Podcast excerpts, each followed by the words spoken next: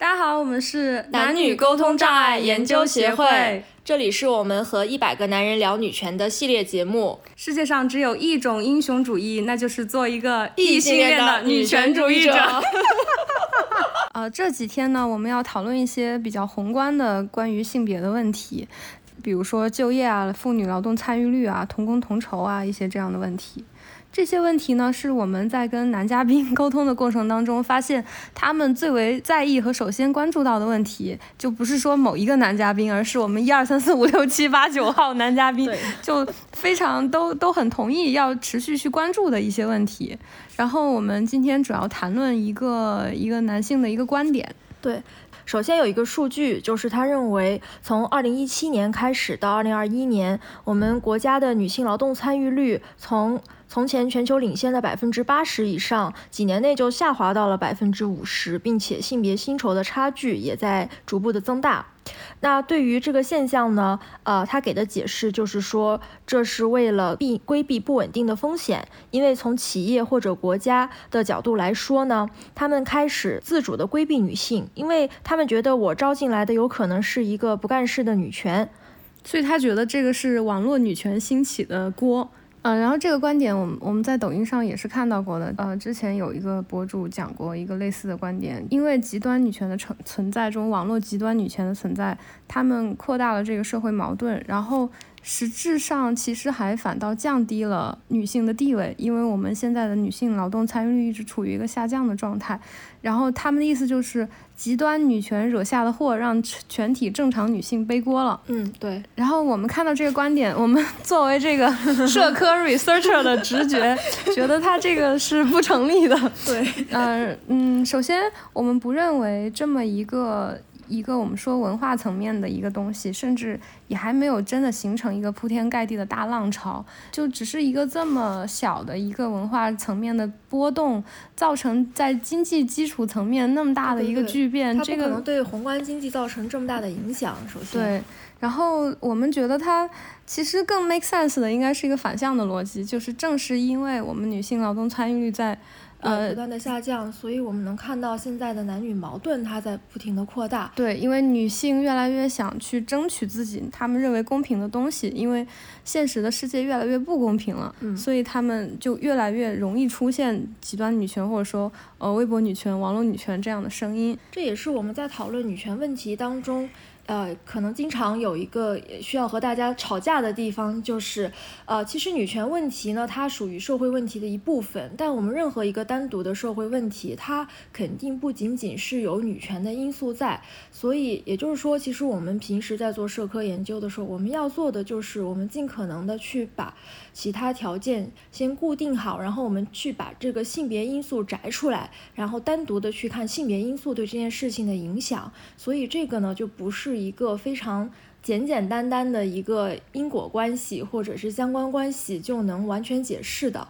或者说他们只是看到了在这么短的时间内同时发生的一些事情，然后他们脑子里就给它画上了一个因果关系，但其实他也没有从逻辑上把它很好的解释好。但是我们也自己呃搜寻了一些信息，我们觉得首先他这个数据有个错误，就是他说呃，我们二零一七年劳动参与率还高达百分之八十多，其实这个数据是不对的。百分之八十多是我们的一个大概七十年代的时候一个极大值，那个时候我们妇女的劳动参与率是非常非常高的。其实一直这个这个呃历史上留下来的优势条件一直持续到大概九十年代，但是后来就一直处于一种持续下跌的状态。对，其实这个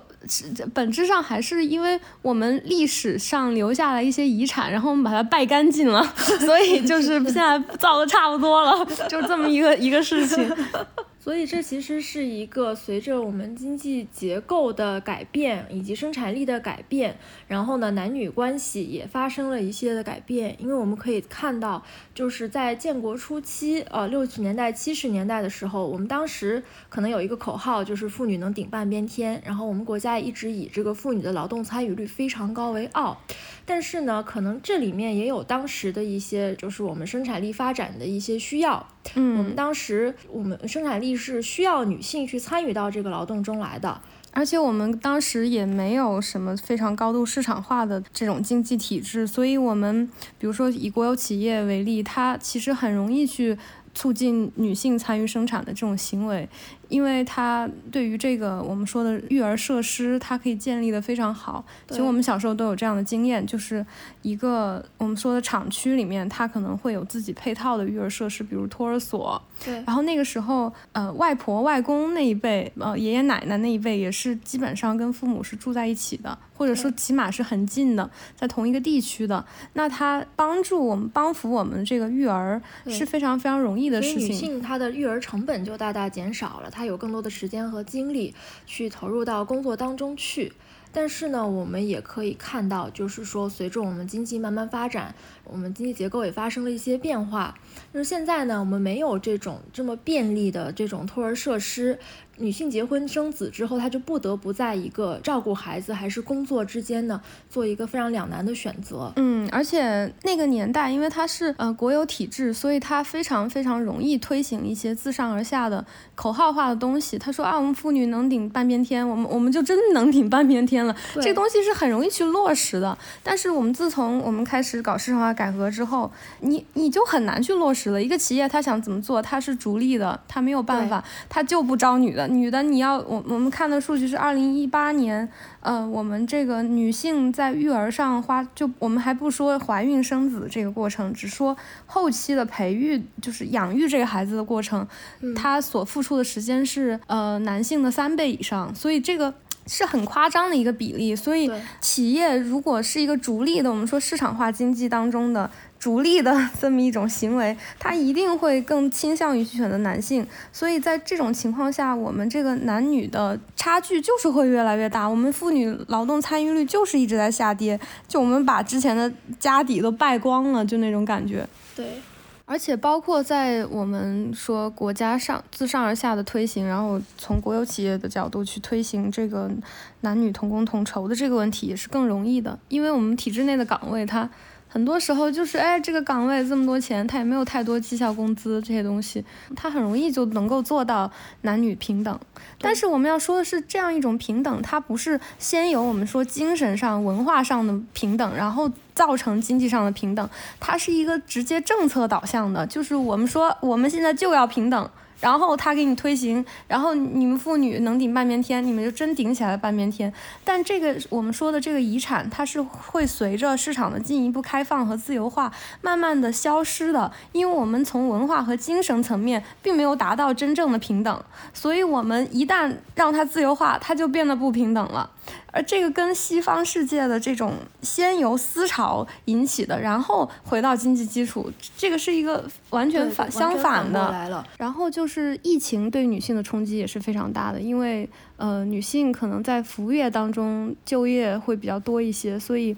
疫情对这个行业的冲击其实是最大的。所以我们在疫情之后也很容易看到女性劳动参与率进一步下降的情况，这个在全世界也还是一个它是一个全球的一个整体的现象。对，嗯，就包括我们现在女性面临的问题，不光是这个呃，劳动参与率在下降的问题，还有我们整体的社会思潮，其实很长时间都处于一个没有再继续进步的状态，甚至女性的独立意识感觉还越来越下降了。对，越来越下降了。对对，其实我们就会认为这个可能跟高房价其实是有关系的。对，因为我们房价太高，我们需要六个钱包去买这个房子，所以它必然会把我们老一辈的很多很多的思想重新带到我们这个新的社会当中来。因为我们我们知道，就是一个人一旦形成一种思想，它是很难去改变的。所以我们说一个社会的变革，它往往靠的是什么？靠的是我们靠教育去教育新的一代，让他们有新的思想，然后让老的一代等他们老了，他们不再是社会主要发生的力量的时候，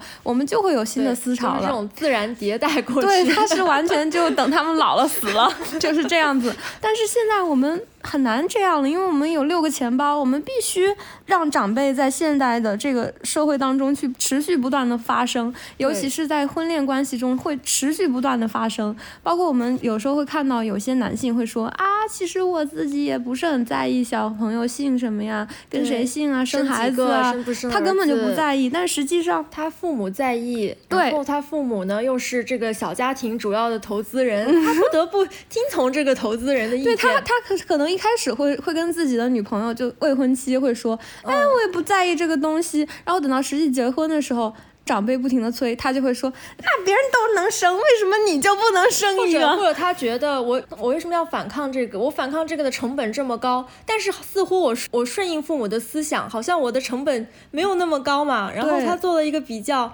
就是总之我们就发现，当年轻人越来越不独立的时候，年轻人就不再能做自己的主了。这也是为什么很多婚姻，尤其是现在这个年代婚姻，它走着走着，它出现了很多不可调和的问题。就是我我认为这个是，就是这个是非常参与的人太多是很有关系的。嗯，而且我们的思潮就社会的思潮就停滞不前了，没有办法进步了。我们不得不把老年人又搞回来，参与我们的社会精神建设，对，参与到决策当中。